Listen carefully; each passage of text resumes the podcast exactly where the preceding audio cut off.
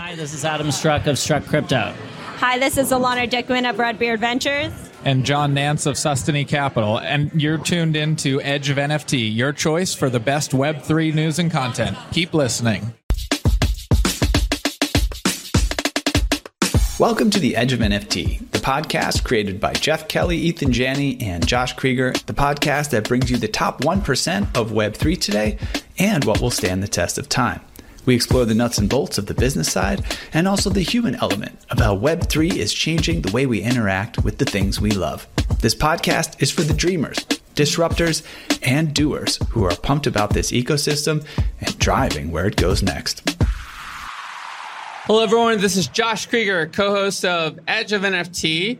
And we are live today from Expert Dojo in Santa Monica. This is a special live audience event thanks to Crypto Mondays and Startup Coil. And I'll be moderating this exciting panel regarding the state of Web3 and emerging tech capital markets with an amazing lineup of top notch investors in the space, including Adam Struck, Elana Dickman, John Nance, and we will get into it. But first and foremost, a little background on our panelists.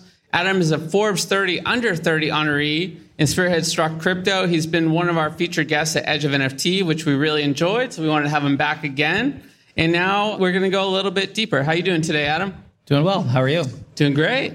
And then we also have Elana, who's another Forbes 30 under 30 recipient, two on one panel. Check that out and she's a partner at Redbeard Ventures. She leverages her financial acumen to host the Girls Table podcast and made a mark as an angel investor for various projects. She just got off a live stream with Lisa Carmen Wang promoting her new book, Bad Bitch Bible. That's a rocking financial self help categories everywhere. We're also really glad to have you with us. Thanks for joining. Yeah, thanks so much for having me.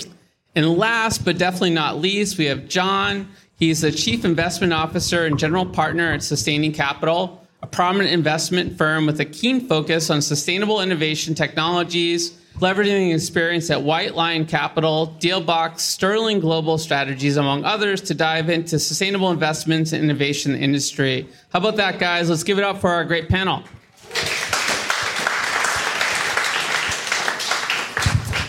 You have questions about blockchain? Like, how big of a block can you chain without throwing out your back? Or if you received that chain letter, how did you block it? And does blockchain taste better barbecued or deep fried?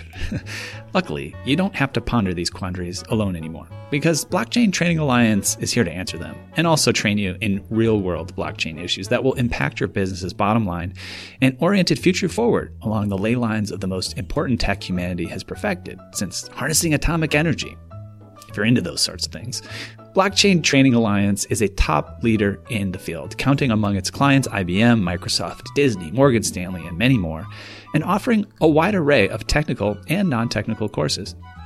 Whether you're a computer neophyte training for an incredible career in this new space, or a coding expert honing your skills, Blockchain Training Alliance will help you steer your ship home safely, filled with treasure. Arg. So hurry and sign up for the Blockchain Training Alliance course that best fits your needs at blockchaintrainingalliance.com. Use discount code EDGEOF for 50% off and start your next block today.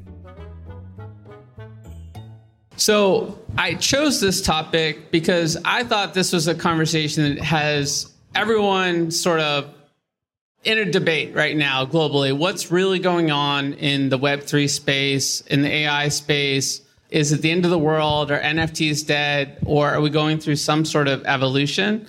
I'd love each of you to start by sharing your perspective on the current state of Web3. Where are we today? From our perspective, we have a pretty unique lens because we have a Web 2 fund called Struck Capital, a crypto fund called Struck Crypto, and then we have a venture studio where we're building companies. I would say right now, when I look at the crypto space, we're cautiously optimistic. We're a registered investment advisor, so we have to be very careful how we buy and sell or, or just invest into Web3 generally. So obviously, the regulatory uncertainty and, and essentially the SEC going AWOL on the entire space is kind of difficult. But what I would say though is when we look at sort of 2024, when we look at the upcoming Bitcoin halving, the inevitable Bitcoin ETF, Ethereum continuing to you know move to proof of stake and shipping new upgrades, there are many reasons to be optimistic. So I think for us, what we don't want to do is sort of be pedal to the metal investors and bull markets, slam the brake in bear markets we just want to run our process with blinders on, do a bunch of diligence and invest because we have dry powder and that's what we're doing. So I think for us, it's sort of cautiously optimistic and just making sure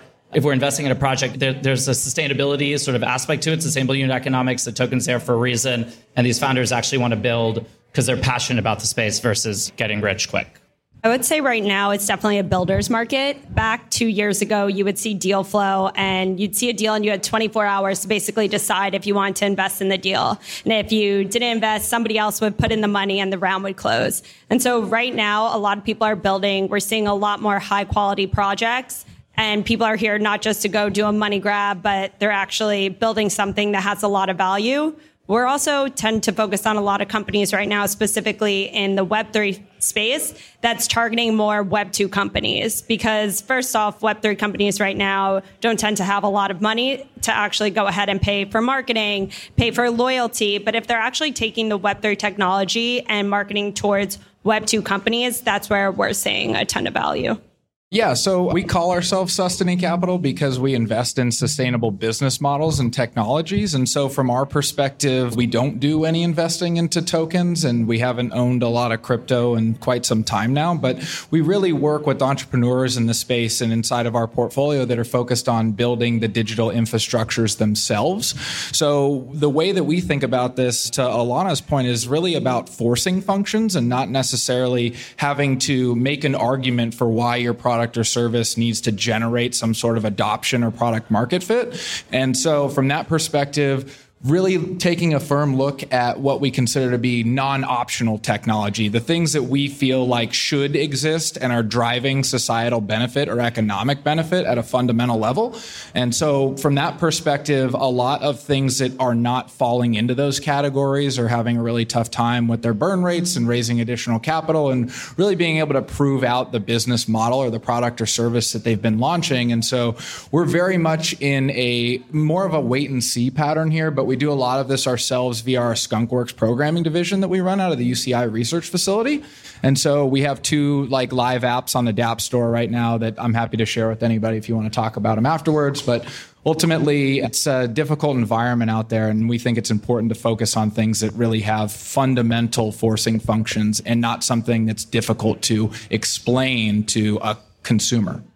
Right on. Appreciate everyone's perspective. And I just got back from two weeks in Asia where there's a lot of different perspectives on what is going to carry us into the next bull market from investment thesis perspective. And there was four themes I would say that kept coming up over and over again. So I want to make this spicy and like instead of being able to say, yeah, those are all interesting, let's force rank them as a group. And if there's some contrast, that's totally fine. So one of those themes was decentralized social we all know about the challenges with X. I have trouble even saying the word X. There's plenty of examples where decentralization of social is really interesting. Another topic is gaming. While some people would say we've been through the GameFi heat, I can just tell you from talking to all these big gaming companies that are still pivoting to Web3 for their fundamental thesis, there's a lot of game development happening right now. A lot of really interesting AAA games and all sorts of different games going on with blockchain components. The third area that I hear a lot about, we just had Adidas on the show, is about using loyalty and rewards to sort of spearhead Web 2 companies, right? So that's a third major area. And the last, of course, is DeFi. There's comments right now that DeFi is holding steady relative to the other markets. So let's just play a game of force ranking these areas. And if there's something I'm missing, let me know because maybe I'm interested in investing in that area too. But Adam, you're used to being put on the spot. You've been on the show. How would you rank these four categories? I'll start with last place first. I think we all remember the BitClout DeSo debacle. So I'm going to go with distributed social. You're not a fan of friend tech. Yeah, I'm going to put that last. I think loyalty and rewards is definitely an important sort of component using crypto economics to incentivize behavior with microtransactions. That makes a lot of sense, but I don't see that as its own category. I think there are ways to do that in a Web 2 space in a centralized manner as well. So I think that should be like an important feature, but I'm going to put a little lower because I don't think it's its own category. All right, I'll go with DeFi as number two because I'm very biased towards gaming because we were the first investor in Mythical Games, which I think is one of the only companies in the Web3 space with their launch of NFL Rivals that has actually sort of bridged the gap of sort of true sort of Web3 NFT, distributed sports, gaming, etc. And they've really hit escape velocity. They're like the number two app right now in the whole app store for sports. So that's been pretty amazing to see all their users. I kind of want to do gaming and DeFi as a tie. On the DeFi front, we're very interested in RWAs, real world assets. We think we think that could be like a real sort of just to incentivize a lot of bullish behaviors, people start putting actual assets on chain. And then there's just a lot of sort of plumbing and infrastructure that you need to figure out. One of the things we're flirting with at the studio level is essentially just being almost like a verticalized oracle to be sort of agnostic with various qualified custodians and just put people in a position that when they're looking at a real world asset that's tokenized on chain that they have verification in real time that there's a tangible asset that's actually authenticated that's collateralizing that token in real time. So sort of that on chain off chain sort of issue. So yeah those are my four. Very cool. So you actually are to thank my girlfriend for my latest distraction which is nfl rivals. Is anyone here a john madden fan? Anyone played madden I'm a Madden right. fan. Yeah. I would say NFL Rivals kicks Madden's butt, and it's all in the blockchain. And you don't know that you're playing a game with NFTs and sort of a blockchain marketplace. You're just playing an awesome game. So if you're looking for a new late night addiction, highly recommend NFL Rivals. And I can see where you're coming from there.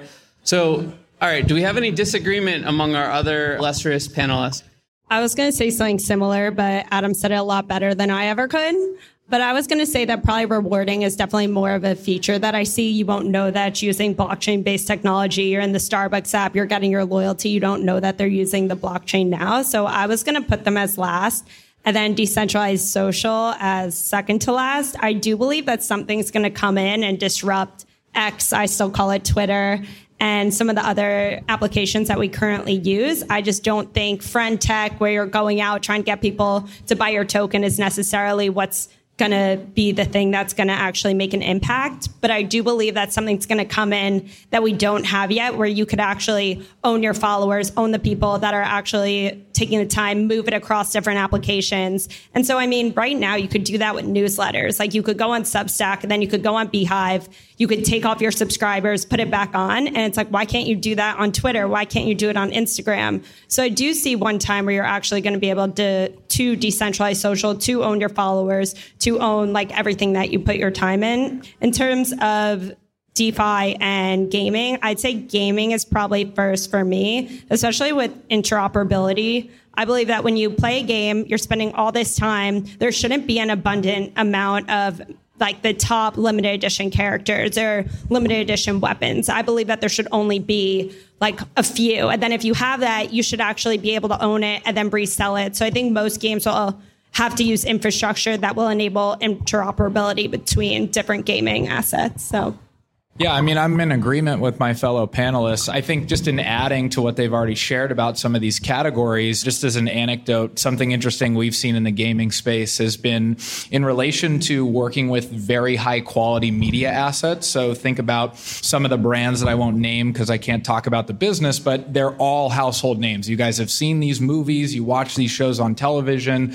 They're designing a set of games around all of these. But to Elana's point about interoperability, the cool part is if you're playing a specific character, you have a certain asset that you purchase in one of these properties, you can actually transfer that to any of their upcoming games coming out in the future. So these things actually become assets, not expenses as you're playing these games. Yes, they can be resold, but the thing that stood out to me is that you can transfer them across the games, across the other properties.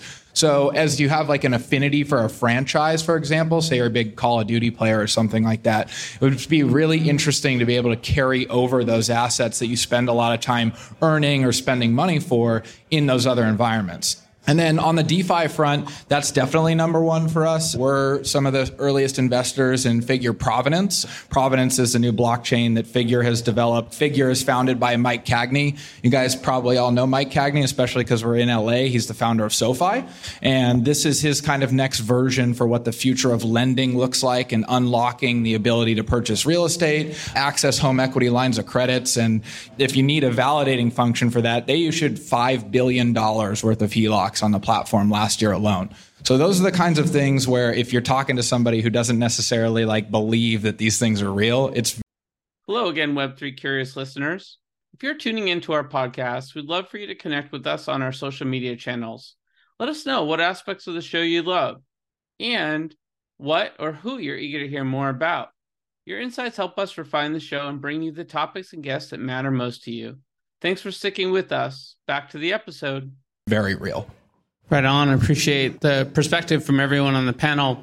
So, something that's been on my mind a lot lately, just if you pay attention to the news and also sort of the energy going on in Asia relative to the US, is is the US market falling behind in terms of Web3 other countries? I'm sure you all look at companies that are not just based in the US and in companies that are not just marketing to the US. So, I'm really curious from a regulatory landscape perspective, are we falling behind?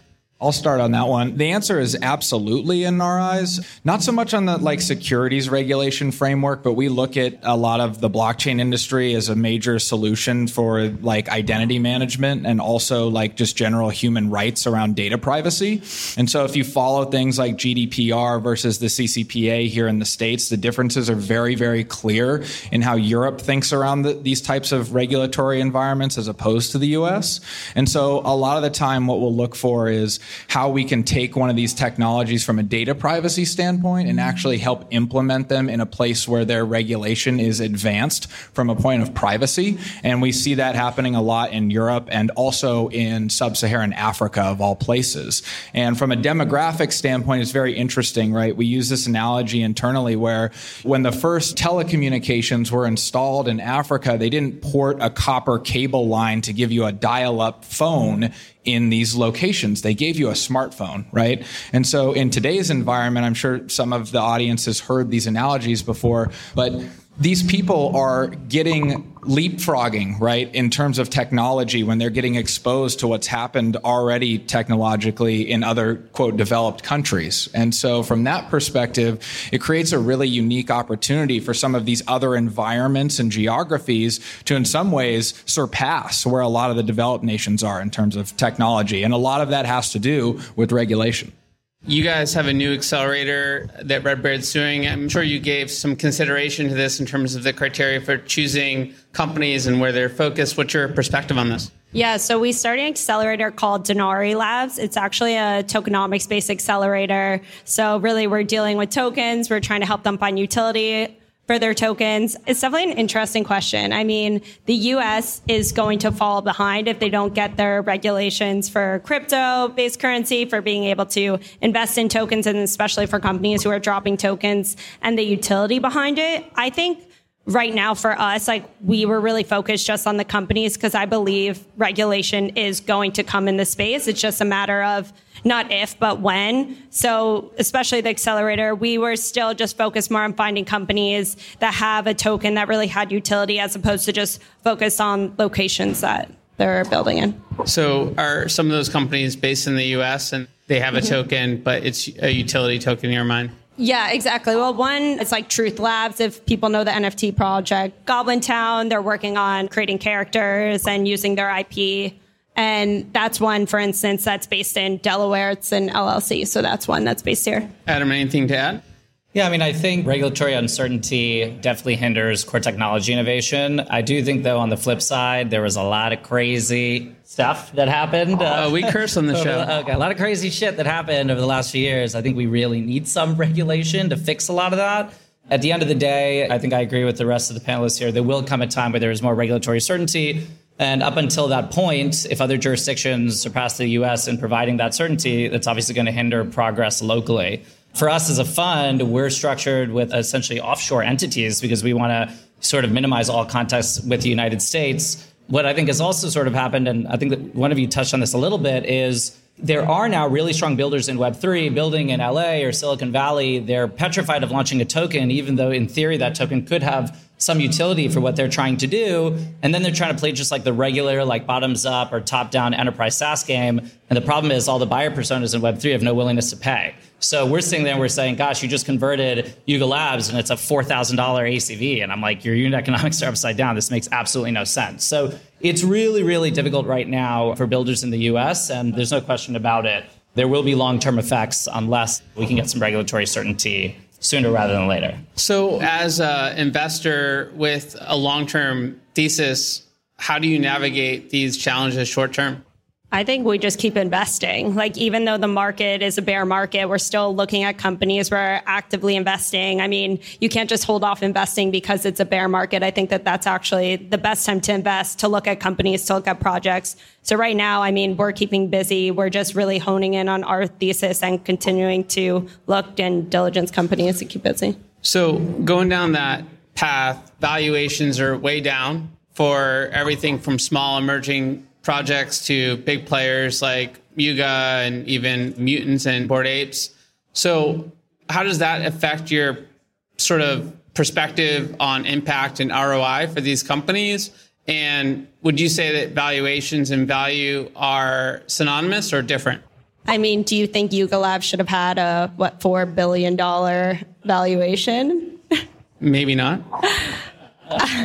I just think like valuations are way higher than they ever should have been. If you look at some of the projects that were raising versus their revenue projections, where they were headed, a lot of if we're going to go down the road of NFT specific, it was one time revenue. They had no way to get like ARR. Uh, they had no way to get additional revenue. So they were basing a lot of their valuations off of this one time drop that they had with actual no utility behind it. And I mean, with those one time revenue bursts came years of liabilities, right? Yeah, exactly. So I think you're seeing a lot of projects right now also merge and a lot of acquisitions in that space because people are trying to get out of it because they're not really having much value for their investors or their holders.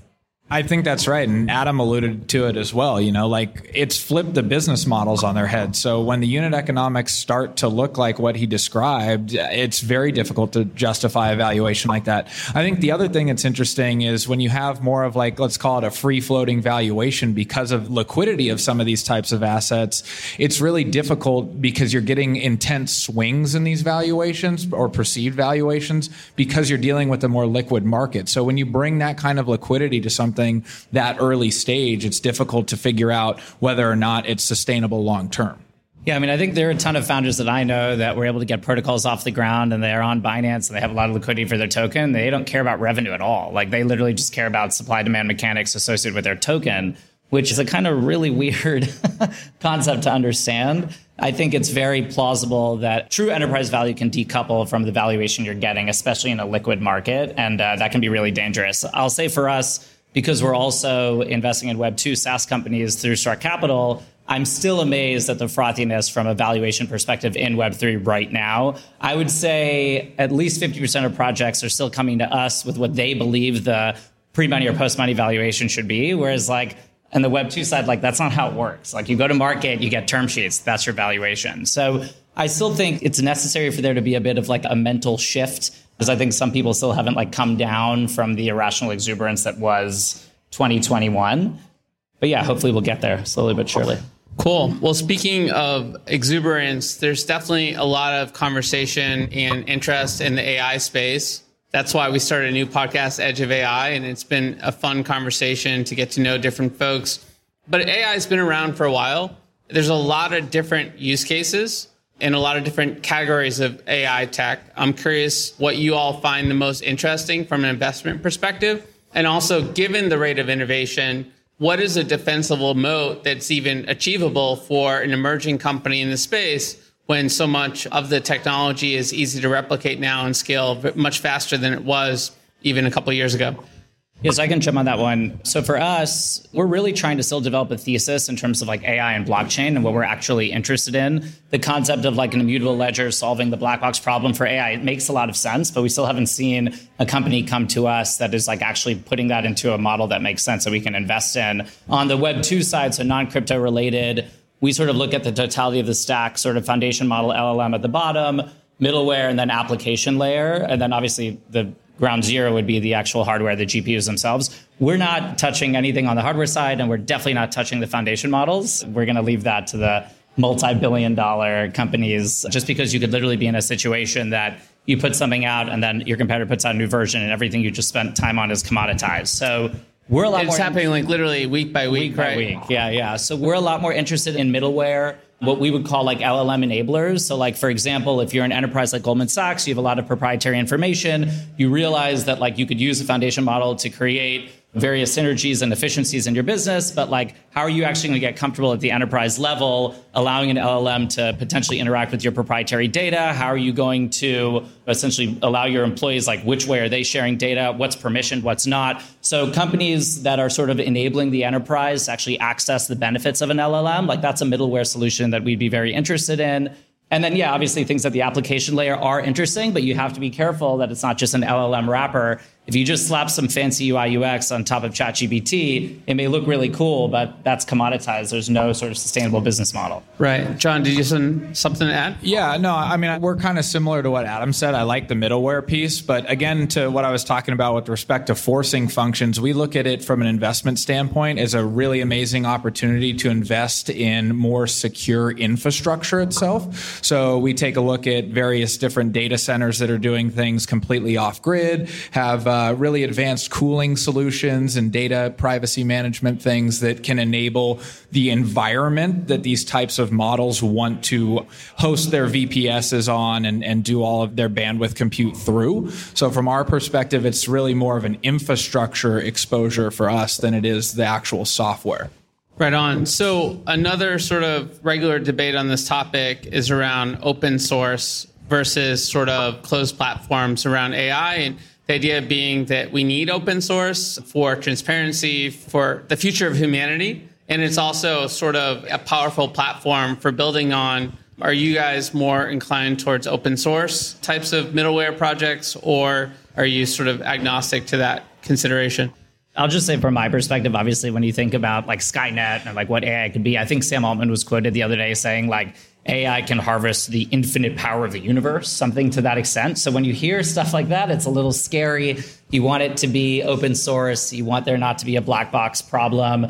We get very concerned about sort of just a lack of objectivity or bias inherent in the vector databases that are training foundation models. So like that, that's a really scary thing. There could be bias that you're not even aware of, and it could literally get to a point where it influences how everybody thinks. So yeah, in that sense, I'm a fan of open source, but I'm also a capitalist, and I understand that there is a race to sort of secure various proprietary data sets and use that to train your models that you outperform. So probably going to be a mix of both. We also need some regulatory clarity there as well. Right on. And Elana, how are you all looking at AI? Yeah, so we actually just did an investment really recently. It's called Brightvine. It's helping with mortgage backed securities, helping with the reconciliation. So it's using AI to actually look through the data, what a human would usually do.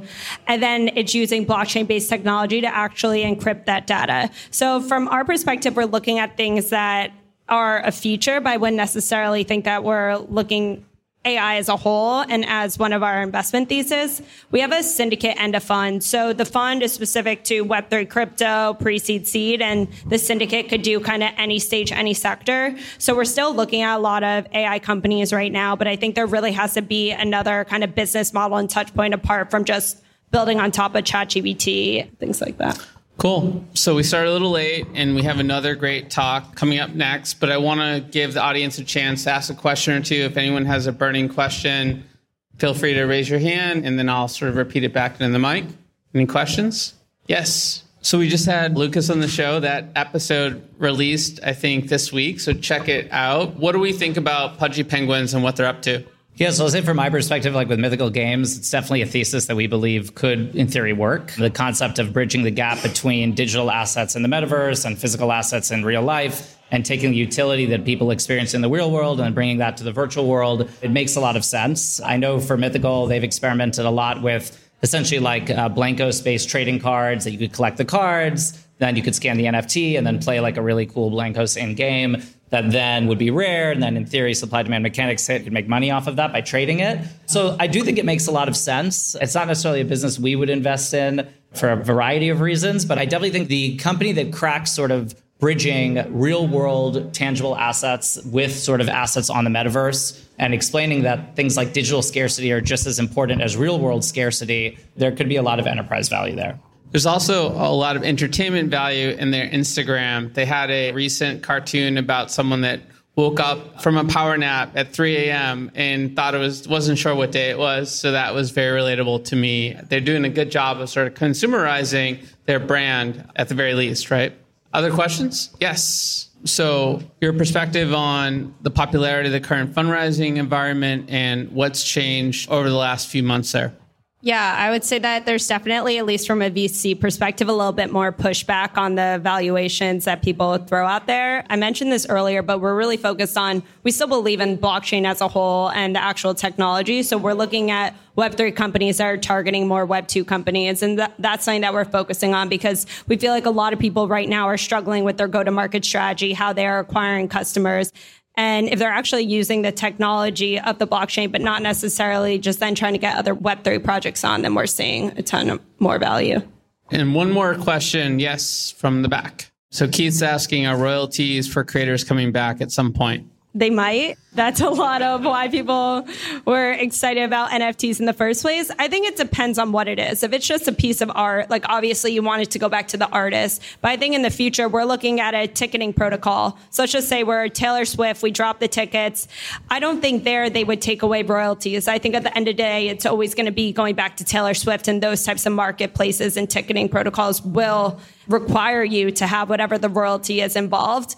But when we're talking about just NFTs, I mean, I think that they're just trying to get more people to buy random apes and other NFT projects. But I think as a whole, when there's really utility behind it, then people will be willing to pay the royalty and spend it. Yeah, there's a new platform launching or recently launched called Kreatorhood that came out um, on the show. It's Creator with a K and they're sort of building in these features into their platform. I think some of that is happening. On the flip side, it's really challenging if you want to broaden your market, create interoperability cross chain, cross platform to uphold it. It's, it's virtually impossible, sort of the complexity in that matter.